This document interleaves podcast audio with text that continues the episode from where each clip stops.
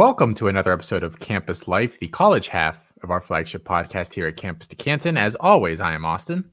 And this is Colin. Coming off a heck of a Super Bowl this week. I had an enjoyable time watching it. Colin, just going to toss this right to you. Chiefs, we talked all year, not great receivers. Who do you want to give them in this year's draft to round out that wide receiver room a little bit? Oh man, we've seen so many wide receivers drafted to them at the end of the first. It seems pretty much like everybody's in a consensus that they're going to take a wide receiver first in the first round. I don't think they will. No, I think you can wait till the second if you're them and still get a pretty good player, right? Yeah. Mm-hmm. Yeah, I think so. I feel like they need somebody on the boundary. Who do I want to give them? I want to say almost like I would have said maybe Devontae Walker before he kind of fell apart at the Senior Bowl a little bit. Because I feel like he's a better version of Marquez Valdes-Scantling. Although now maybe he's the exact same player. I don't know. Let's give him Adonai Mitchell in the second instead. Okay. That feels like a good range. He's a big guy on the outside. It'll give him another red zone target. What about you? I was actually going to say give him Roman Wilson. Okay. All right. I think that could be interesting. There is some similarity with Rashee Rice, but I think he's a much better athlete than Rashee Rice. I think he's got some untapped potential as a deep ball guy, as a bit of a... I think he can basically sub in and be Mecole Hardman, but someone that you could rely on, actually. Although, Hardman last night had the deep catch, had the touchdown, the game-winning touchdown. So who knows? That's what I'm going to give him. Do you think? And the follow-up question: do you think the Chiefs run it back next year? Do you think they go for a three-peat? No, I don't think they do. I think that it was actually a little surprising to me that they won this year. I think they really did a lot of work on the back of their defense, and Steve Spagnuolo and their corner duo was so good. But Snead is going to be a free agent. I don't know if they're going to be able to pay him. Chris Jones, I'm pretty sure, is also going to be a free agent. It's always hard to count them out with Mahomes, but that offense didn't look that great. That Super Bowl was kind of boring in the first half. If you're looking for offense, and I don't know, they're going to have to invest in somebody at the wide receiver position fairly early in this draft. I think, like we just kind of talked about, but with the other pieces that they're losing, I don't think that I'm going to look at this team come, the end of August, beginning of September, and think, this is a Super Bowl winning team. Now, the one thing that's working in their favor is the Ravens also are going to be losing some players in free agency, some key players. So maybe that ends up working out for them, but I wouldn't put them. I would be a little surprised if they three-peat at this point. I'm going to say they three-peat. Wild. I know. I think they're going to do it, or at least make it back to the Super Bowl. I think they'll win the AFC. And I think the nice thing for them is that, if they let Snead walk, it's supposedly a very deep cornerback class. I honestly could see them going corner first, wide receiver second, BPA third, and not really skipping a beat. So, people forget, they're missing a couple different linebackers. The wide receiver and the group is just atrocious. The line, actually, they invested a lot in it, but it wasn't amazing through parts of the year. So, I think there's weirdly a lot of room for improvement. I think they will go ahead and do it. And Mahomes is making below market value. So that helps too, weirdly. Is he making below market value? Basically for what he probably should be making. Yeah, he's making below market. He signed a 10 or 13 year deal or something like that. Yeah. Ridiculous. But it was only 2 years ago. Yeah, but I'm not sure. Well, the cap keeps going up. I'm not sure. I'm not even sure he's going to they're going to renegotiate it. They could, I guess, just, have them do the signing bonuses or whatever to push the cap forward. But they might not even do that. I have him sign the Shohei Ohtani deal. Hey, whatever works. He's taking back batting practice today or something I saw for the first time. Mm-hmm. So I guess he's not going to pitch this year. I don't know. I don't follow baseball at all. No, he's not expected to pitch this year. He had surgery, but he is expected to hit this year. And I mean, he's just as good of a hitter. It's not better. So, all right. Next up on Sports Center, what do you think the Lakers are going to do this year? All right. Let's talk some college football. We are topics for tonight, Colin. I reached around in my giant hat here that has just slips of paper with topics on it. That actually is not a bad idea. It's not. It's not. I don't hate that. Okay. That just gave me an idea moving forward. This hat doesn't exist. But if it did, I reached into it this week, and we're going to talk second-year wide receivers. It's a really deep wide receiver group throughout college football. I think even just beyond the obvious names. So we can talk about some of those guys, how we think the class is shaping up, and maybe some late round guys that we think you can get for really, really cheap that probably outperform whatever you're paying for them. You know, if you guys that broke out year one probably aren't values anymore. So who's going to break out year two and present some value there?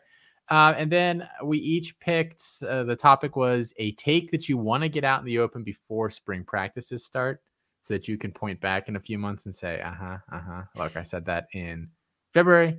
And then lastly, we each do have two freshman profiles. And just full disclosure, I wasn't on last week, 2 weeks ago. I did Terry Bussey as my freshman profile, and he's going to Texas A&M. We were right there, but he's apparently going to play corner and dabble as a wide receiver. So you can go back to that episode, the very end of it, and ignore everything that I said. We're no longer drafting Terry Bussey, even if he is a really, really interesting player for right now. Snip, snap, man. I mean, we thought he was going to be a corner, and then we're getting a lot of wide receiver buzz, and now it's interesting. So I really, really like Isaiah Williams, the other wide receiver that they're bringing in. They really aren't bringing in a ton of other offensive skill guys this year. And I was like, well, he's like the only wide receiver in the class, and they're bringing in Bussey. And I was like, does this hurt Isaiah Williams? But I also like Bussey, but now Bussey. It was just, it really has been a roller coaster for me on that front, but I digress. I think a couple of news items, I don't think there's anything earth shattering here, but worth discussing a little bit. Final, we think, pieces of the coaching carousel for the offseason sliding into shape here. Chip Kelly, they were going to fire him. Then he beat USC. Then they weren't going to fire him. And then he quiet quit. And then, but then he wasn't going to leave. But now he's leaving UCLA, I guess, by his own accord. So I guess UCLA doesn't have to pay anything out. They're apparently broke, so they're probably happy about that. Chip Kelly leaving UCLA. I think he's probably tired of recruiting. It's never really been something that he's loved to do, and that he is very, very clearly given up on it over the past year or two. He had Dante Moore fall into his lap, so don't come at me and say he got Dante Moore last year. That was literally an accident. He's going to go be an offensive coordinator at the college level. So really, really interesting. Heading to Ohio State. You know, that displaces Bill O'Brien. Well, I think those were related moves, and we'll talk about Bill O'Brien here in a second. Chip Kelly is not really known for producing high-end, wide receiver production. I think really his only big year at Oregon, I think his second or third year there, Jeff Mail had 80 catches for over 1,000 yards and close to 10 touchdowns. But other than that, usually it's a bunch of guys with 25 to 50 catches. So I think it's going to be interesting to see how he kind of merges his running back heavy approach with what Ohio State's been doing over the past couple of years, what the personnel is. Colin, fallout from this move in your early estimation. So I think it's a really interesting hire for Ohio State's perspective, because like you said, he kind of clashes stylistically a little bit with Ryan Day and the offense that they have run there in the past, couple years. I mean, he's much more run heavy. But if there's a year that they're going to lean on the run game more, it's this year. I mean, they have two of, if not the best running backs in college football right now. And I know Chip Kelly, when he has a guy, he kind of leans on a guy like he did with Charbonnet. at UCLA, but he's also no stranger to committees. So I think he could make this running game really fun. But how much influence is he going to be able to have over this offense, I think, is going to be the really interesting question. Presumably, we know they didn't bring him in to recruit because, like you said, it kind of sounds like he was not overly enthused with the idea of continuing to recruit players. So they didn't bring him in for that reason. Why else would you bring in Chip Kelly if not to do what he does best and call offensive plays? Like, that seemed to be what he really wanted to do. And I think that they're going to bring him in to do that. So I think we're going to see a different Ohio State offense than we've seen the past couple of years. And, you know, with Will Howard at the helm, is probably not the type of quarterback that you want slinging the ball around the yard, you know, 35 times a game. So everything's kind of adding up a little bit. I'll be really interested to see how this shakes out. This feels like a bit of a happy accident for Ohio State, because I think a lot of people have been saying all offseason, you know, these aren't really the pieces that you would normally expect to see out of what Ryan Day has wanted over the past couple of years. As you mentioned there, you know, they've been a chuck at the ball around. He doesn't want the quarterback moving around a ton. You know, you're kind of loaded with proven guys at wide receiver. You know, the running back room is deep, but not necessarily top heavy. And this offseason, they went out and got a quarterback who ran minus sacks for last year for over 400 yards. But like you said, is mildly limited as a passer. I don't think he's awful, but you know, he's not who they've had there. You know, you lose Marvin Harrison. You don't have a lot of proven production there outside of Emeka Egbuka at wide receiver, and you bring in Judkins. They've also worked to solidify that offensive line. So I do think it's interesting, but I do think, I don't think any one offensive philosophy is really going to stand out here. Because I think you have to manage some egos and some personalities on the staff. You know, Brian Hartline is what, the co-OC, the passing game coordinator, something, whatever the title he keeps getting bumped up to so that he'll stay there. You know, he's been a big part of Ohio State's success, recruiting these wide receivers. You think some of these guys, you think Jeremiah Smith would have gone there? I'm not so sure if without the work of Brian Hartline. And so, you know, Chip Kelly wants to run it, but I'm sure Hartline has been telling all these guys he's bringing in, he's got promises to keep. And I'm sure Ryan Day has some promises to keep as well, especially for the quarterback. So I think this might actually just be this offense is going to be really good. And it's really, feels really weird to say this from like a fantasy perspective, but they just might not have a lot of guys that like you want to play weekly in fantasy. I think Egbuka is going to be a target hog.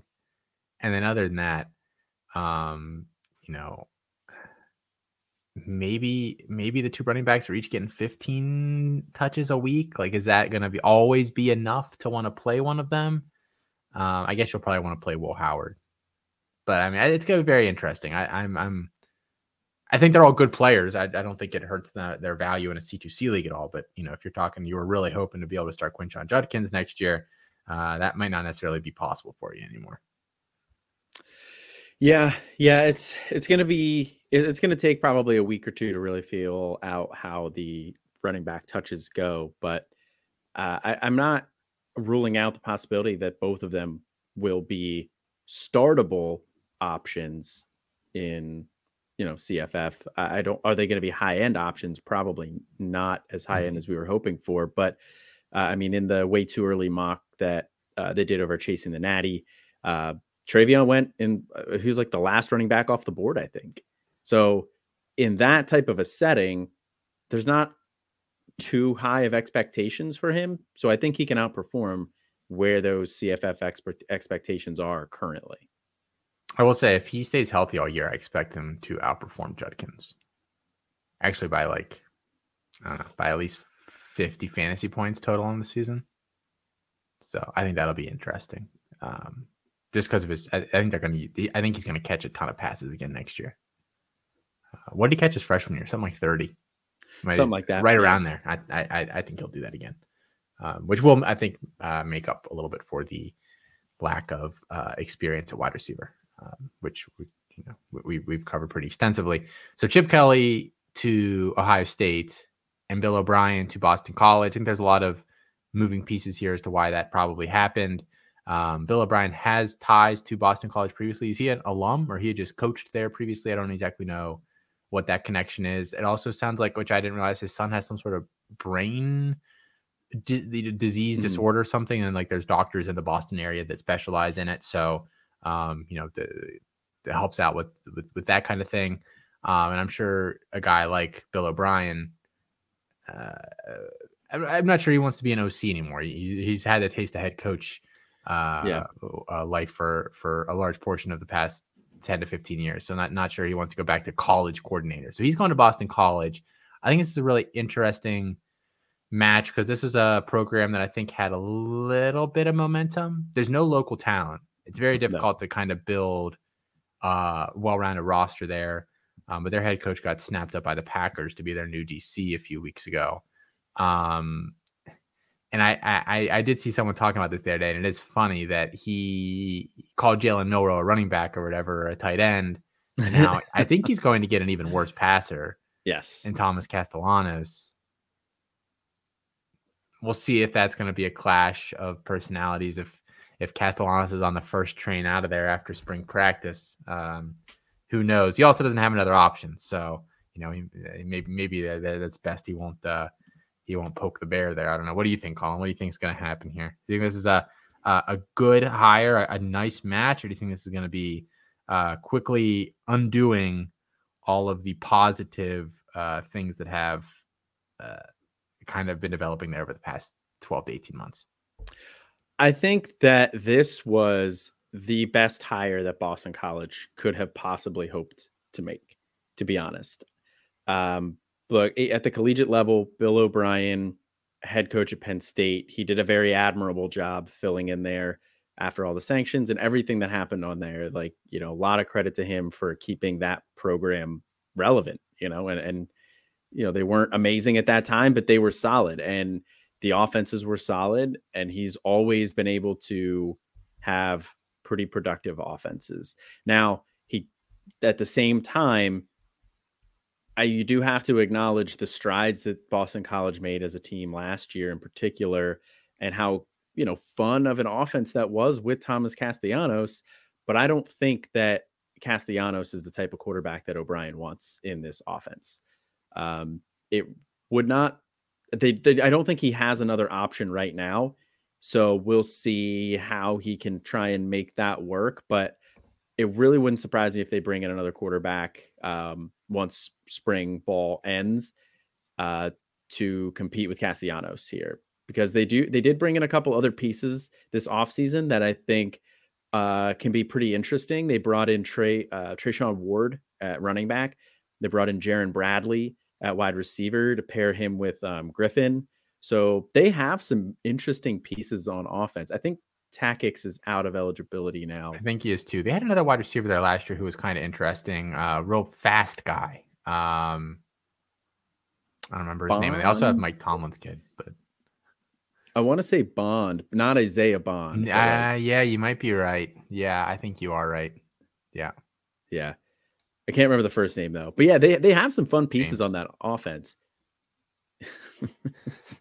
So I think if they can get a quarterback to run what Bill O'Brien typically likes to do, then I think that they could be decent next year. You know, like I think that they could have a very similar year. And I think Bill O'Brien is going to be able to recruit better than Boston College has been able to do in the past, just because of the name cachet, and he has NFL connections. So like I said, I think this was as good of a hire as Boston College could have possibly hoped to make. But at the same time, you do, like you said, have to give recognition to the strides that they've made recently. They had one player with more than one receiving touchdown last year. Ooh. They had like 8 guys have one touchdown, and then Lewis Bond had 7. Lewis Bond. So sounds like a like an F1 driver or something. Lewis Bond. I don't know. You getting big into F1 over here? No, I don't watch it at all. It just sounds like if I watched some generic commercial for like F1, it would be like, you know, Ferrari, Lewis Bond, Saturday, and driving the streets of Vegas. I don't know. It's That's about all I've gathered from F1. My brother-in-law watches it. My brother-in-law literally only watches the weirdest sports. He likes soccer, so we do bond over that. But he watches he's not they're just not niche American sports. He watches boxing, F1. For soccer, he actually prefers to watch Serie A and the Mexican League. It's the dollar brand version of sports is what this guy likes to watch. I'm buddy, I'm trying to come on, let's go watch college. He likes to watch the sports that nobody else can talk about. Apparently, I don't know what his deal is. Serie A, there's enough people out there that could potentially talk about that, but Liga MX, yeah. It's crap.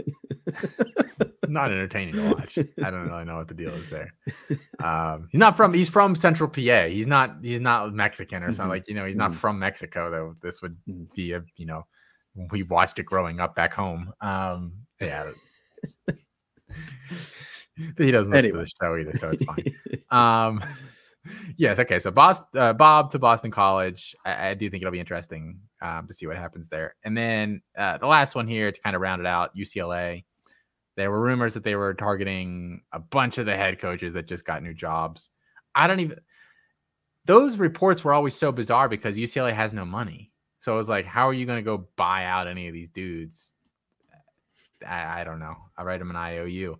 But they go and get Deshaun Foster, who was recently their running back coach and had gone to the Raiders to be their running back coach. He has no coordinator experience, no head coach experience. I think that tells you how little money UCLA has. If this was the option they went with, I'm not saying he's going to be bad or a disaster or anything. I literally don't know enough about this guy as a coach to have any sort of valuable insight. I just think it's interesting that this is kind of hopefully how the cycle is going to close out. We don't have to worry about any other movement. I think that probably keeps TJ Harden there for whatever that's worth, as a returning running back there. I don't really have any other thoughts on this, quite frankly. Yeah, I don't really have any strong thoughts on Foster as a coach either. I'm not overly familiar with what he has done because he hasn't really done that much. I think it was an interesting get to bring him in from the NFL running back coaches ranks. But we'll see how this one shakes out. I think it's like you said, UCLA was kind of broke. They weren't going to really be able to pay too many buyouts. This just kind of felt like a Band-Aid hire here. So we'll I don't want to, poo-poo this hire just because I don't really know that much about him, but it won't really surprise me if things don't go particularly well for UCLA in their first season or two in the Big Ten. And then he's, kind of on the hot seat. Yeah, I think UCLA might. Are they going to be Northwest? They'll be worse than Northwestern next year, I think. I could definitely see that. I'm trying to think what the other bottom, kind of expectation teams are in the Big Ten. Rutgers, made a bowl last year and weren't terrible. Maryland might be kind of bad. They lose Talia. I don't really know what to make of them next year. Yeah, I think they might be my early favorite. Just totally shooting off the hip without putting any thought into this for worst team in the Big Ten. We'll see. Wow, I don't think anyone would have expected Northwestern to do as well as they did either this year. So, they could. Maybe they surprise. That's fair. All right. I think UCLA will be better than teams like Purdue. Yeah, that's true. Purdue could be pretty bad. I forgot about them. Yeah. Lose Deion Burks. But we'll see how Indiana their quarterback. I don't think they have Hudson Card, right? I think he's still there. Does he have eligibility still? I don't know. I think so. Well, let's pull up the handy dandy C2C Winning Edge production and returning production. And yes, he does. He is returning. All right. Well, speaking of the C2C Winning Edge, guys, we have a great package for anybody who considers themselves a big college football fan. Head on over to Campus to Canton today. Check out the C2C Winning Edge. You can get it for $14.99 a month, $149.99 per year, or you can roll it into an NIL membership, get those two combined at the All-22 level. Gives you literally everything that's produced at Campus to Canton. Right now, the early production's out, but it is the best depth chart information. Really, really good for betting stuff. So if you're into either of those things, I would highly suggest heading over and checking that out today. All right, second-year wide receivers, Colin. It's a really deep class. I think we talked about that a lot last year. You know, we liked a lot of the wide receivers, and even with some of the guys that we think are legitimate Devy assets who didn't really do anything, we had quite a few freshmen produce. I'll toss out some questions here, Colin, just some prompts within second-year wide receivers. We can kind of talk from there. Top freshman or top second-year, we'll just call them sophomore. What is it? I hate those terms. I don't think you like those terms either anymore. They're outdated, but we're going to use them in their actual context. Yeah, they are. Like their intended usage. So best sophomore wide receiver right now, Colin, who's head of the class right now? I think it's Carnell Tate for me. But we did just talk a little bit about, at the open of the show here, how the Ohio State passing game might not be as good as we thought it was going to be originally. Now with Chip Kelly coming in, so I think his value takes a little bit of a hit here. But just given what he's done, what he did last year, and the track record of Ohio State wide receivers, I still think Carnell Tate is my number one sophomore wide receiver. I have Branch top in the class, wide receiver 4 overall. I think we saw enough last year. He did fade a little bit down the stretch, but he also had. I want to say ankle, some lower body injury. Now that could be concerning. He is a smaller player. There's always a little bit of a risk of some injury. But for right now, I think Branch probably the best situation overall, though probably not as good as we anticipated it being. Just USC as a whole, some big questions there. But yeah, Branch is top for me. Top tier guys, Colin, kind of tier one, who all do you have in there right now? Yeah, I have Zachariah Branch in tier 1 there. So I get that. I get potentially having him as the first option there. I still really like Jonte Cook. I hate the other guys the fact that they brought in so many other guys. They brought in Isaiah Bond, who I do have ahead of Jonte Cook right now. I have Bond at 10 and Cook at 11. I still like Matthew Golden. They also bring in Silas Bolden. So there's enough other guys there that I am kind of concerned about Jonte Cook. So I don't think I can quite put him tier 1 right now. I think tier 1 is just Tate and Branch for me, but Cook is right there on that borderline. And then the next guy right behind him would be Deuce Robinson. But I feel pretty confident in Robinson in tier 2. Cook is the one I would entertain an argument for tier 1. Yeah, I think there's only 2 right now that just are we like the player, we like the situation. There's not a lot of uncertainty about playing time or anything like that. And I think that's Branch and Tate are 2 number 1. So I think if I had to just go and, put an arbitrary, where's the cutoff here from a value perspective, I think Branch and Tate. And then I think you do get into a whole group after that. I think, as you mentioned, Jonte Cook, I think Deuce Robinson is very squarely in there. I feel pretty good about him moving forward. And then you start getting into some of these guys that are like, a little bit weirder situation, like Kevin Concepcion at NC State. Is he a gadget guy? Is he like actually a really good wide receiver? He's pretty much the only player with any sort of talent on that roster last year. So how much of his production was that? You got a guy like Eugene Wilson, kind of a similar deal there at Florida.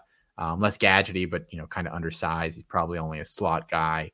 And then you really start getting into some question marks after that. But I think I think Cook and Robinson for sure are kind of in that next grouping after Branch and Tate for me. And then I think you can make arguments about some other guys, but I think those are the top four for me as of today. Sounds like they are for you too. Yeah, those are the top. Yeah, those are the top four for me as well. The next ones I have there: Makai Lemon, Eugene Wilson, Jalen Hale, Casey Concepcion. So kind of like right there. They're all inside my top 25. So they're all fairly high for me. I do have pretty high expectations for these guys all coming in here, but I feel like I have Eugene Wilson at 22, and I feel like I'm the low man a little bit almost. Like, he's been getting a lot of hype this offseason. His range is anywhere from mid-second to mid-third, it looks like, in our mock drafts that we're doing so far. I did go and look, Colin. I just was curious because, you know, he did have a pretty good statistical year, 72 catches, led all true freshmen and led all true freshmen in yardage with 845 yards as well.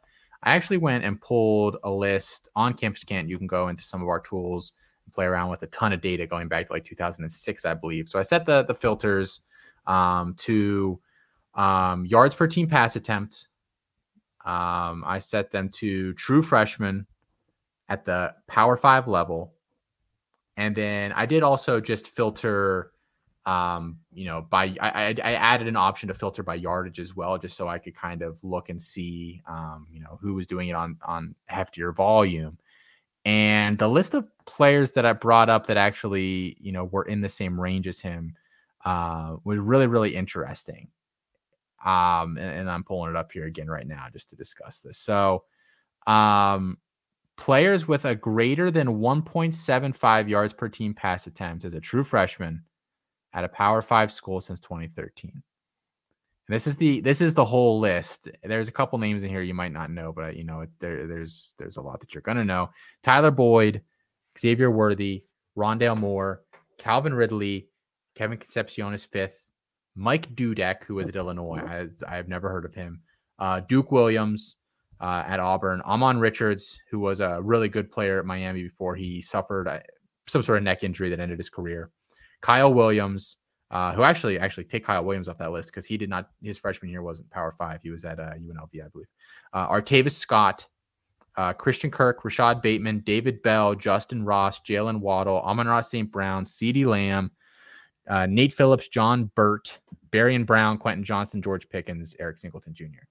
Like, that's a pretty hefty amount of guys that went on to be pretty good fantasy options in the NFL. Obviously, you have some busts in there too, but even a lot of the busts, you know, Rondale, we think probably, Bateman, Bell, have all gone, Johnston, have all gone top, 60, I think, in the draft. So you still probably held on to quite a bit of value with some of those guys. So I think this grouping is a really safe investment overall long term. So I do think that even if I'm a little skeptical on Kevin Concepcion, the player, I do think his value is probably locked and loaded for a few years here where you can get out from under him. Although I don't love that third round startup price. This list does tell me that everyone's probably a little too low on Eric Singleton Jr., who also somehow snuck onto this list. I did not expect that. At Georgia Tech there, had himself a pretty good year, a little undersized, but was pretty darn good last year. Yeah, I actually have Eric Singleton as my wide receiver 42, so I like Singleton, especially coming back in that offense with King. Oh, interesting. Maybe I'm too low. I got to move him up. I think the Debbie group were talking about him today, and it seemed like right around 40 was kind of where everybody has him. I have him. Sorry, I misspoke. So I have him at. I have him at 24. Whoa. Yeah. Okay. Ahead of a couple of guys here. Here's who I have right behind him. Dane Key, Squirrel White, Antoine Wells Jr., Makai Lemon, Tyler Brown, Deion Burks, Malachi Coleman, Nick Harbor, Cam Coleman, the freshman going to Auburn, Mylon Graham, freshman Ohio State, That's kind of the grouping I have right behind him. Then you get into the more of like the speculative, Alec Ayomanor, Donovan McCulley, you know, that grouping. And just ahead of him, Torrey Horton. He was really good last year, and he's kind of still figuring out wide receiver. So I think he's really, really interesting with Cignetti going in there. Real chance that he's like a 68, 50, and 5 kind of guy this year. I could see that kind of a year for him. That would be that wouldn't be crazy. They did bring in several other wide receivers too, which I think worries me a little bit. But he did enter the portal, and Cignetti had to like re-recruit him. So it seems like Cignetti at least values him enough to bring him back. So that'll be interesting. But back to your year two wide receiver talk. I think I like the group that Concepcion is with there, that the guys that you named off. I still have some concerns about his long-term NFL future. You know, and the guys on that list that you named off, there were definitely some good draft capital on there, and if that's what you're counting as a hit, and which is totally valid as a hit, you know, then I think that maybe Concepcion like doesn't quite live up to the hype that, you know, you might get as he gets that type of a draft capital, like some of those other guys have not either. So I have Concepcion as wide receiver 24. I feel pretty good in that range. But it's mostly because there's not really that many other like players, like wide receivers, running backs, even quarterbacks. I'm not really excited about too many names this year. So Kevin Concepcion gets a nice bump. I want to ask you, so here's my next prompt for you, Colin. The top 15 in the country last year, true freshmen in terms of just, you know, raw reception numbers. Kevin Concepcion was one, as we mentioned earlier. Eugene Wilson of Florida, 2.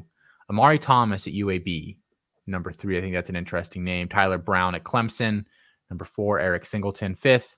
Chase Sowell at East Carolina, not a name that I'm, you know, terribly familiar with there at 6. Devin McEwen at UTSA at 7. Tiger Bachmeier at Stanford at 8. Zachariah Branch, 9th.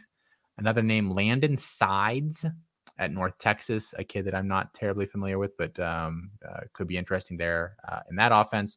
Mikey Matthews at Utah was 11th. Jace Brown at Kansas State, big favorite of Mike and Corey over at the second best deputy show on the network. Rico Flores from Notre Dame, who's now at, I think, UCLA, actually, tied with Jace Brown. And then a couple of names here. Landon Ransom Goals at Rice had 26. Not too familiar with him. Carlos Hernandez, the Washington State freshman. Harvey Broussard at Louisiana Lafayette. And then Dwayne Thomas Jr. at Charlotte. So those are your top 15. I don't know, any thoughts on that grouping? Any guys that you you know, maybe should be considering, maybe, you know, as a CFF guy that maybe we have ranked too low right now? Yeah, Carlos Hernandez is a name that I've been keeping a pretty close eye on in my rankings, and I like Carlos Hernandez. He showed some promise last year. I have him currently as my wide receiver 104. So I'm not like, you know, crazy high on him, but I do think he can step into that slot role in that Washington State offense. You know, and that's been a very productive role. We saw Lincoln Victor have a nice year this year. So I think it's going to be Hernandez and Kyle Williams as the two top guys there. And that's going to be a pretty soft schedule. So if you're talking to me about guys for CFF, you know, I think Carlos Hernandez is a really interesting name out of that group. And then the other one, Mikey Matthews going to Cal, is kind of disappointing to me, actually. When he entered the portal, I thought, okay, he's going to get away from Utah. He could go somewhere really fun. And I think Cal's probably yeah, yikes. I think both of those two places are probably better than Utah for fantasy purposes, for CFF, but I don't know how much better I feel about it at Cal. So he's a guy that I'm watching with some interest, but I'm not overly optimistic on at this point. Yeah, it's fair enough. You know, I think Devin McEwen, Tiger Bachmeier kind of stand out to me as guys that could potentially be really, really interesting.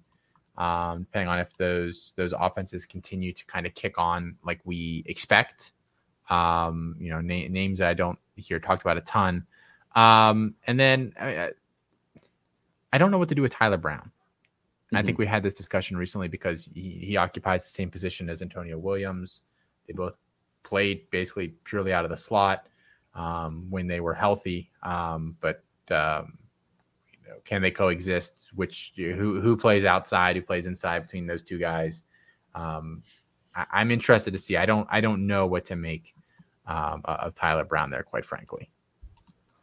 Yeah, I'm kind of in that same boat too. I mean, I talked about it, I think 2 weeks ago, that I don't really know what to do with these Clemson wide receivers right now. So, you know, throwing Tyler Brown right there in that group.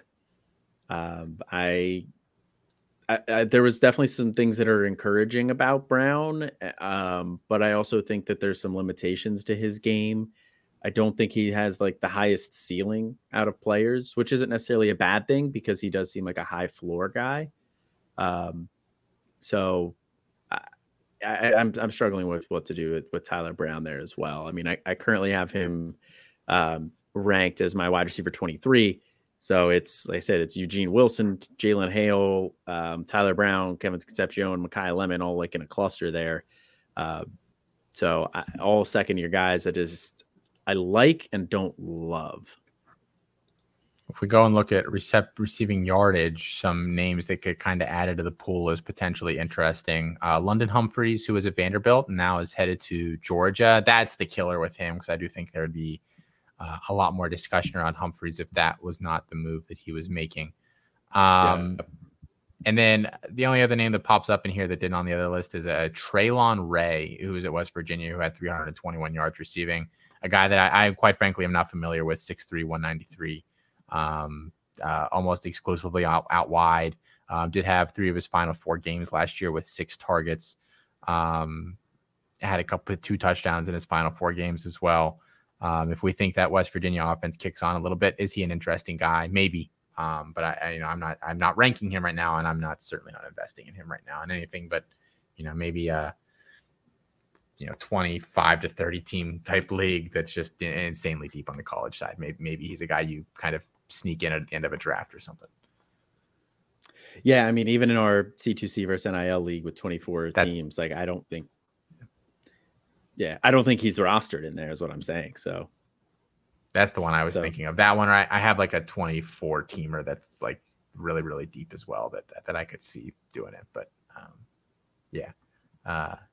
So any other names, Colin, in this class that you think are undervalued, overvalued, whatever other valued? I guess really, some of the guys we didn't mention here, some of the year 1-0 guys, Dickey, Hakeem Williams, Brandon Ennis, Cordell Russell, that grouping, and then some of the barely passed year 1-0 guys, so Malachi Coleman, Nicholas Harbor, Jacoyzy Petaway at Oklahoma, Jaden Greathouse, who I didn't even put on this list. But yeah, he is certainly a name as well. And then a guy that really doesn't fall in any of those categories is Jalen Lloyd, the Nebraska kid, who had like six catches for 300 yards or something ridiculous as a true freshman last year. So another kind of interesting athletic guy. Yeah, I think the only other guy that I would say is interesting to me that hasn't been named is Noah Rogers, now formerly from Ohio State, now at NC State. Year 1-0, so you know what's the Devy potential there? It's not a very good outlook, despite him being like fringe top 10 in the class. Like he was like somewhere between 8 and 10, I think, right? In last year's class, for us, yeah. No. For the services. He was a 5-star. No, Rogers was. Pretty sure composite he was a 5-star. If he wasn't, he was like the top non 5-star. Yeah. Okay. I knew he was really highly regarded, but high recruiting pedigree there. And going to NC State, now I think that, you know, we talked about Casey Concepcion here already as, you know, kind of the guy in that offense, but I think that, you know, Noah Rogers can do some things a little differently that Concepcion doesn't offer.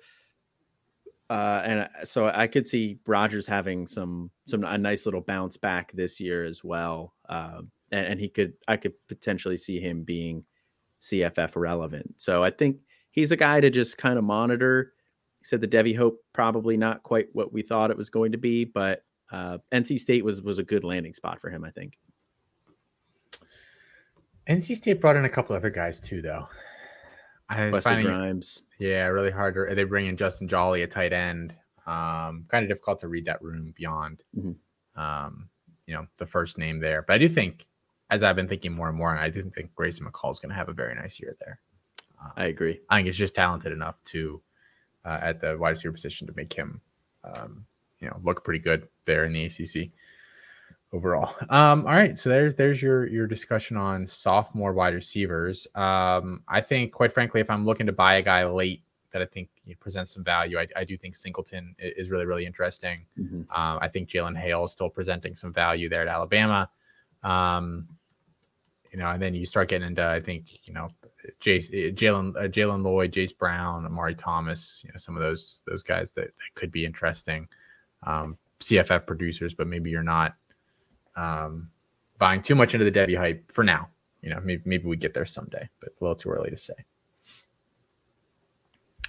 All right. Before we get our takes off our chest here real quick, head on over to Home Field Apparel. They have, just quite frankly, pretty much the comfiest college sports gear out there. We're looking for t-shirts, sweatshirts. I'm wearing Arizona Wildcats sweatshirt and a pair of their sweatpants right now. And is my t-shirt?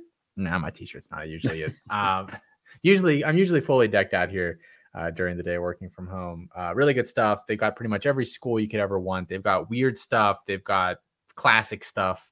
Pretty much. They just released a cool line that I'm going to get my dad something for, I think, for his birthday. It's UMass versus UConn hockey. The hockey? Yeah, the UMass hockey stuff was cool. Yeah. I was kind of eyeing it up. Yeah. Weird. I'm thinking about getting my dad that for his birthday. Yeah. It's a couple months away, but I saw that release and immediately thought of him. Never too early, Colin. And what promo code might you want to use if you're going to get that for your dad for his birthday? I mean, if I'm going to buy it, you know, you got to get the 15% off and use promo code Campus to Canton. There you go. The number 2 in the middle there. So yeah, got it. Got to use it. You know, and I've already used it on my main email address and my backup email address. Good thing I have a couple other ones just ready. So do you use your wife's work email yet? I haven't used that one yet. That's rock bottom. So you're aware, that's okay. Rock bottom. If you do that officially, we're gonna put you put you somewhere in a confined place to talk to someone for a little bit. Maybe get you on some nice some meds. It's a white padded room. Yes. Wrapped up. Maybe they have I'll have a Home Field straitjacket by then. I bet they'd be the comfiest straitjacket ever. Yeah. I would fake being insane to get put in that. So yeah, head on over to Home Field Apparel right now, guys. And again, promo code Campus to Canton, get you 15% off. All right, Colin, one take. You want to get it off your chest now. You want to look like a genius in 6 months. Go ahead, take it away. You're gonna yell at me because it's a little bit of cheating because it's kind of two people. But two... they both have to be right then. It's like when you do the thing on the contest in season on the start sits. If you say the whole wide receiver room, that means the whole wide receiver room, Colin. I think that first off, let me start with the first name on the list here, Ches Malusi, running back at Wisconsin. I think he is going to be one of the biggest risers this spring. You know, Braylon Allen is gone. Ches Malusi, he played 4 games last year, so I believe he has the medical red shirt on that one. So he does have another year of eligibility. In 4 games, he had 51 carries, 306 yards, and 4 touchdowns. He looked good. in that offense at times. You know, Braylon Allen was still kind of the guy, but he was just good enough to be a thorn in Braylon Allen's side for like a year, and then the first couple of games this past year. So I think he is going to have a really nice spring. His injury was a broken fibula, so it's not like a torn ACL. It's not a tendon injury that tends to take longer to recover. It's not like an Achilles or anything like that either. So broken fibula is a pretty straightforward recovery. So don't expect him to be limited in spring. I expect this Wisconsin offense to take a little bit of a step forward.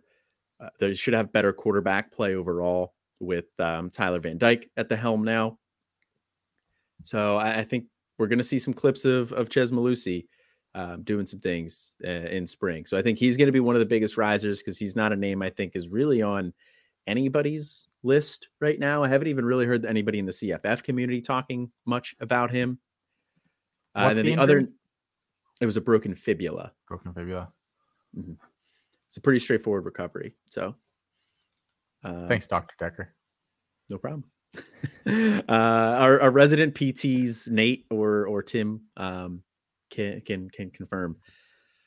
And then the other name that I think is going to be a big riser is Trayon Webb, the running back at Florida, with Trevor Etienne out the door, heading over to Georgia. You know, it vacates over 130 carries, over 150 total touches. Montrell Johnson's still there. He's going to lead that backfield, but we know that Sunbelt Billy loves his RB split. So I think we're going to be looking at like over 100 touches for Trayon Webb this year. He played a couple of games last year. The only game he really did anything big was McNeese State. 14 carries, 71 yards, 2 touchdowns. And then against Vanderbilt, 4 carries for 70 yards. Other than that, just kind of a smattering of carries here and there. So didn't blow anybody away last year. And we weren't the biggest fans of Webb as a recruiting team. I think he's just kind of fine. He's, you know, a power back. He can, you know, run guys over. Not the best athlete, but not a bad athlete.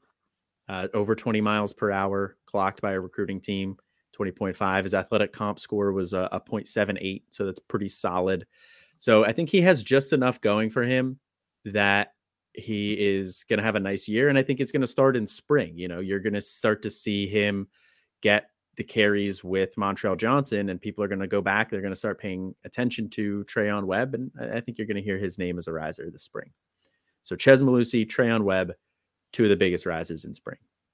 I always think for those guys like Malusi, they're coming back from a quote unquote relatively clean injury, but still significant. I always just think it's like a mental barrier, and some guys can get over it and some can't. And that's always like the one, you know, can this guy get over it or not? Especially because it was kind of later in the season. You know, I wonder if he plays in spring at all or not. I haven't seen whether they've said that he's going to be a participant. I would imagine probably not full contact. But, you know, I guess if he's cleared, he's cleared. I don't know. It was the end of September that he injured himself. Yeah. He only played. No way. Yeah. Malusi only played 4 games. Man, I was sitting here thinking it was like 2 weeks before Thanksgiving or something that he went down. That's wild. He went down in September. Is it against Purdue? Yes. I thought it was way later than that. Are you sure? Mm-hmm. That's what everything's saying. It's all the articles, Sports Reference. I have it up right now. His game log. It's only 4 games. Wow. Because that's how he was able to come back. Oh, is he out of eligibility if he hadn't been able to register? Well, yeah, interesting. Yeah. I could have gotten a medical red shirt with another game in there anyway, but interesting. Probably, but yeah. Interesting. Okay. What's your take that you want to get off your chest here? And this is really interesting. I want to hear this one. Yeah. So I think when things happen early in the off season, you get a lot of time to kind of sit around and noodle on them and think, you know, what what's the real impact going to be here? You kind of put aside your initial reaction and think about it a little more. So how's this for size? I think Jalen Milroe is going to be like really, really good this year. Like really, really, really, really, really good. I think if our Heisman odds out, I'm probably going to put some money on him. They're out. Pretty sure they're out. I have to go look and see what his odds are.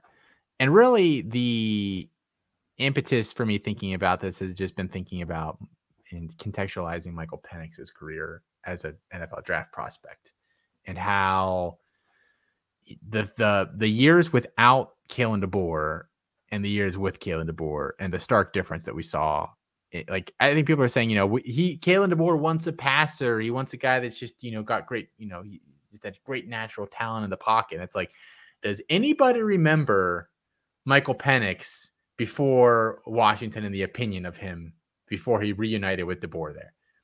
Felix was the only one. He was terrible without him. He had 1 year at Indiana, 2019 together, where he completed 68% of his passes with DeBoer, 10 touchdowns, 4 interceptions, got injured, I believe, at some point that didn't finish that season out, but was pretty good, like a 1.6% turnover-worthy plays.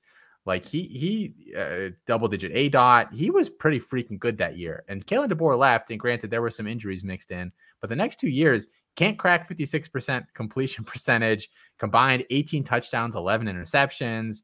He's got, he's up to like 4% turnover worthy. He basically doubles the amount of turnover worthy plays that he's putting out there every single week. He was atrocious. And then he goes to Washington with DeBoer again. And all of a sudden the narrative turns completely different. I think Jalen Milroe is just as talented of a player as Michael Penix, if not more so. I think that Kalen DeBoer is going to get the best out of him. I think he's going to help slow the game down and simplify the game for him a little bit. I think there are some valid questions here. I think the SEC probably a little bit tougher than the Pac-12, especially in terms of defenses. But I do think that the fact that Milroe is just like so big and athletic, I think offsets that a little bit. And they don't have to play Alabama's defense, which is like one of those tough defenses. There's like a handful of them in the SEC. He doesn't play them. He plays them in practice every week. So I think, that's one fewer game against some of these guys.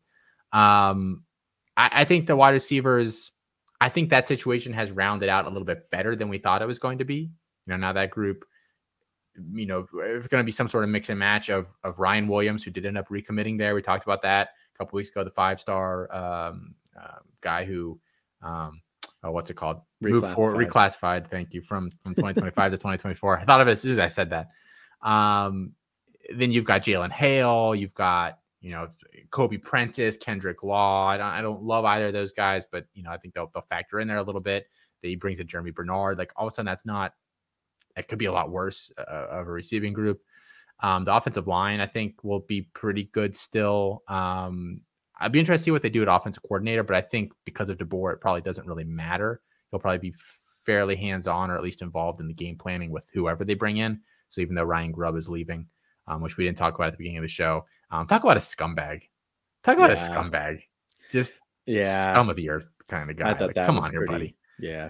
And for anybody who doesn't know, he and like the other staff basically followed DeBoer to Alabama and said they were signing there as coaches to hoodwink a bunch of guys into staying there so they wouldn't leave in the 30-day window.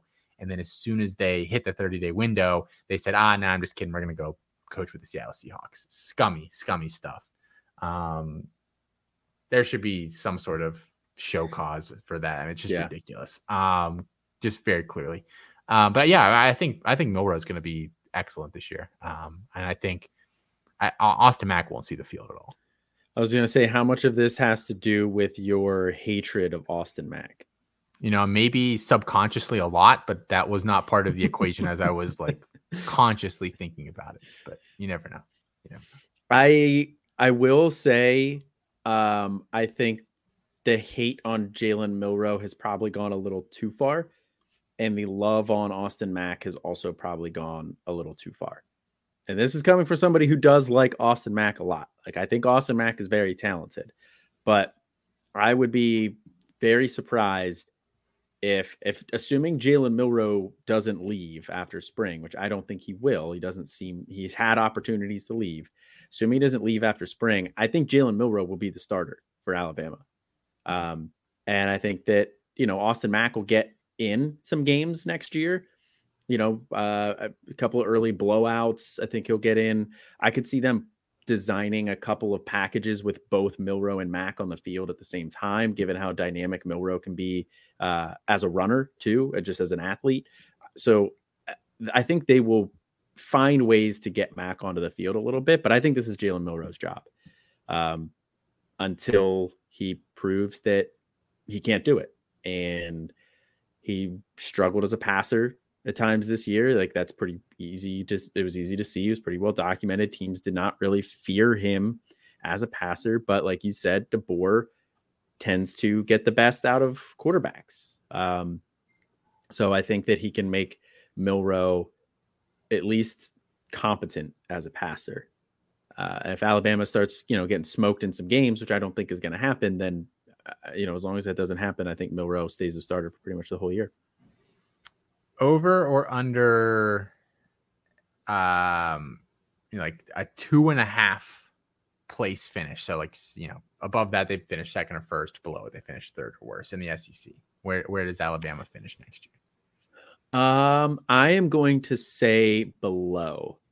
Okay. I think Georgia and Texas are looking like the cream of the crop there. I think Ole Miss looks really good. I think that they are, I would probably slot them just ahead of Alabama in terms of where I think they'll finish. So I could see Alabama in that 3-4 range. Interesting. Okay. I think that's probably, fair.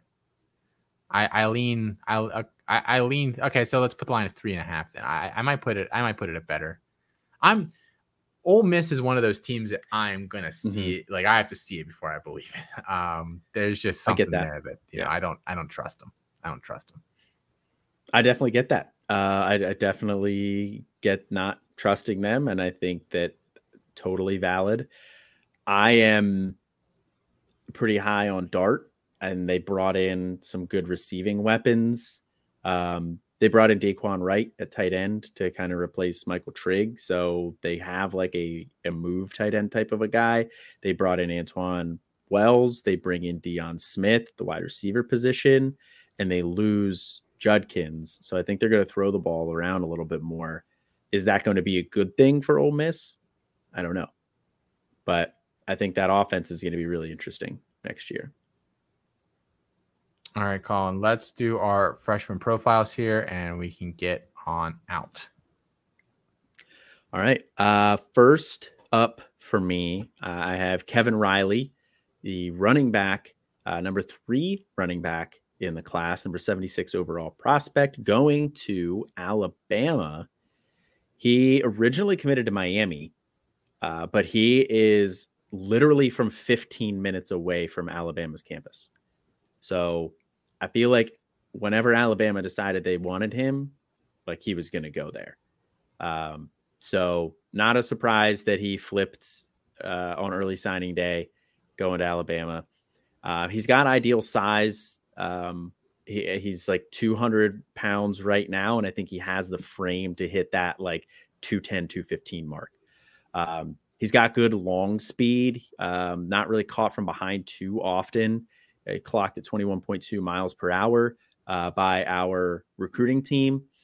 And he can make defenders miss in the open field, but he's not great in space. Or, in tight quarters. He kind of chops his feet too much when changing direction, and there's too much wasted movement there, which I think is something he's really going to have to work on because right now, he's kind of just a get it and go type of a back. If he has to do anything besides just get the ball, get upfield, he kind of struggles. He does press the line of scrimmage well. He shows the patience, but like I said, his footwork's not good. He stops his feet, so he really has to work on that. He's probably never going to be a true receiving threat either.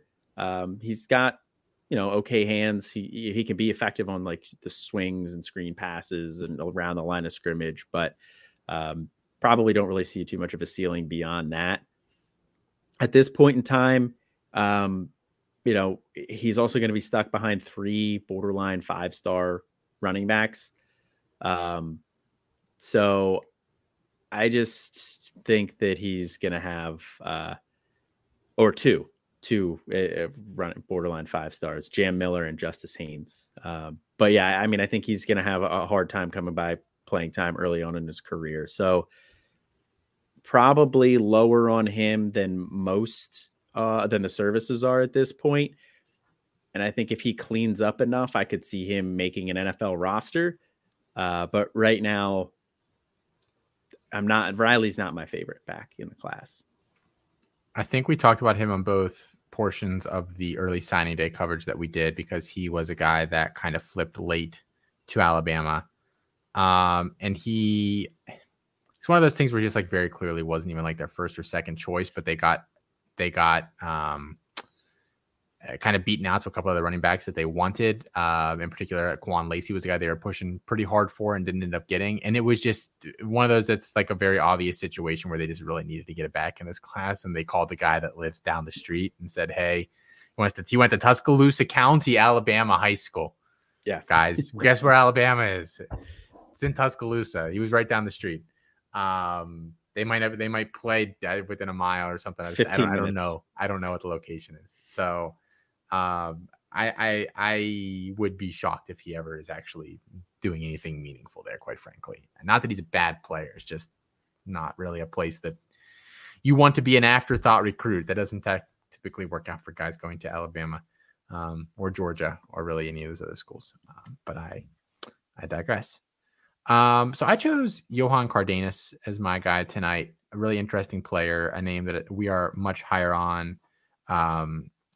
Not like insanely higher on, but compared to the services, you know, On3 has him 32, Rivals has him 28, and the composite overall, I believe he's in the 30s somewhere, and we have him top 10 in our group, and there's a couple of reasons for that. This kid, running back, 6'1", about between 210, 215, really, depending on where you're looking. I think On3 has him at 217, but and he might be a big kid from Houston, Texas.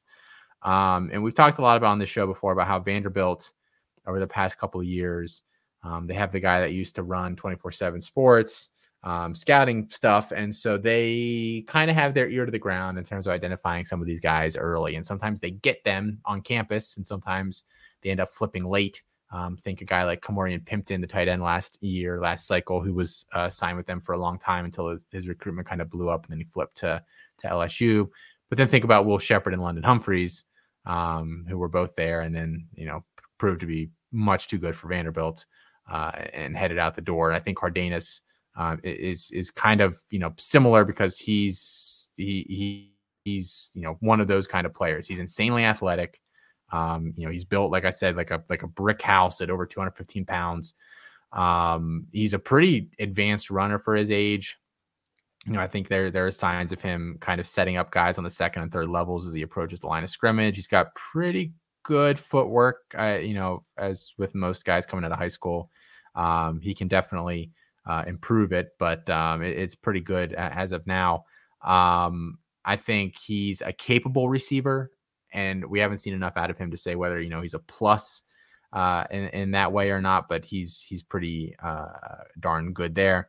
He has a point or an 82nd percentile athleticism score in our database, and that includes 97th percentile in power, 80th percentile burst, and 69th nice percentile speed. Also had almost an 80th percentile production score through his junior year, and that's even with an ACL injury that he suffered in 2022. This guy, I think he checks a lot of boxes overall. So I think, you know, he's a guy that can go into Vanderbilt. I think will be automatically the best athlete in the backfield. You know, does he start day one? No, I don't really like to bet that any player going into college is going to start from day one outside of, you know, very specific circumstances. Dylan Raiola, looking at you, Probably the only guy that I'm looking at and saying, like, I think that guy in this freshman class probably starts day one. But I think Cardenas can go in there, can probably contribute year one. And if he can catch the ball reasonably well, then I think you're talking about a guy that by year two can probably be the starter for them, because he's just that physically gifted. So, and he might not stay there. He might transfer out too. But I think he's a really interesting player. He's my RB 7. I have him in that same grouping with guys like Nathaniel Frazier, with Kawan Lacey, with Cameron Davis. I think he's just as talented as any of those players, quite frankly. Yeah, I like Cardenas too. The Vanderbilt thing, I think, is maybe a blessing in disguise right now. So you said he immediately steps in and is like one of the most dangerous athletes in that backfield. The thing that I hesitate with a little bit is, we heard a lot of buzz around Cedric Alexander last year being the most talented guy, and he was supposed to do something, and he was okay this year, but he never really sees that backfield like we hoped he did. So is it like more of a veteran deference thing there, or was Cedric Alexander maybe a little overhyped? I'll be interested to watch the carries in spring and early on in fall practice and see how that kind of splits up. Yeah. All right. Well, I think that's going to do it for tonight's show, guys. Head on over to campus2canton.com. Check out everything that we have over there. We just announced the freshman guide, guys, the freshman supplemental guide that we do every year. March 1st is the release date on that. It's going to be going live. You can go ahead and pre-order that now. Colin, is that link live and officially good to go? 10% off? It is. Is that what we're rolling with right now? It is live. Yes. It's live. Okay. So there we go. So you can head over there and get your pre-order in so that it arrives in your email inbox early on the 1st, or maybe even the 29th. I don't know how we do that. Do we have to do that manually? I can schedule the release, and okay. As long as last year was cutting it real close. Yeah, because I remember we were both up until like 2 a.m. Yes. Yeah. So I think it did last year come out at like 2 a.m. on March 1st. But if it's ready in advance, it can be in there at midnight. If not, it might be a little closer to 2 a.m. Yeah, we'll see. There's always things that change at the last minute. You'll want to go ahead and check that out. If you are a yearly NIL or all 22 member over at campus2canton.com, you probably already know, but if you don't know, you get all of our guides, included with your membership. So you'll get it as well. And then if you are a yearly scholarship, which is kind of our middle tier, or you were one of our initial members years ago, you have your grandfather membership yearly. You guys get to pick one of our three guides every year for free with your membership. So maybe you're opting this one, maybe the CFF guide, maybe the Debbie guide. The choice is yours. If you are an NIL yearly, all 22 yearly, don't pre-order the guide. It will be available for you for free at midnight. We will not refund that money. That is on you. Don't buy that. You'll get it. It'll be there for you guys at midnight. You'll get it just as quick as everybody else. And then the same thing kind of goes for the yearly scholarship or grandfather members. If you are intending to use your free guide on this one, don't pre-order it. You'll get an email at midnight with instructions for how to claim your free guide. You can use that at that point in time. Don't want any confusion. From the man himself, from the man who has to deal with all the emails saying, "Oh shucks, I bought the guide 4 times," which we definitely have happen on occasion, or things like that. So there you go. From the guy that has to deal with it, don't do it. Don't do it. Check out everything else over there too, guys. All the tools, rankings. Check out the YouTube page. We hit 3,000 subscribers. Felix is happy, but he was happy for maybe 5 minutes, and now he wants more. The man has a bloodlust for subscribers on the YouTube channel. So go ahead, sub over there, set your notifications on. And of course, all the other shows here on the podcast network. We'll be back next week with another episode of Campus Life. Until then, guys, I am Austin. And this is Colin. Have a good one.